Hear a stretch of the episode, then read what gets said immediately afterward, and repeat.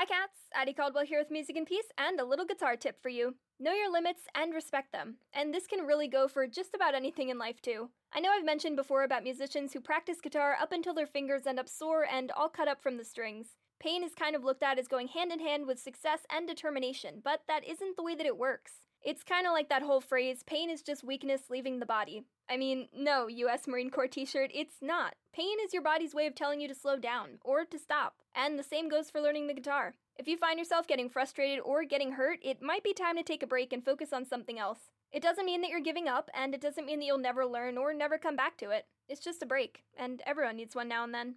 One of the biggest things that I used to do when I was just starting out was bookmark every song that I found chords for that I liked, so if I couldn't learn it then, I would set it aside to come back to. Lately, I've been going back through those bookmarks and working out playing the songs, and it's going pretty well. So sometimes a break can be beneficial. It's more than okay to take some time away from your guitar. I mean, you don't need to hurt yourself to become good at something, okay?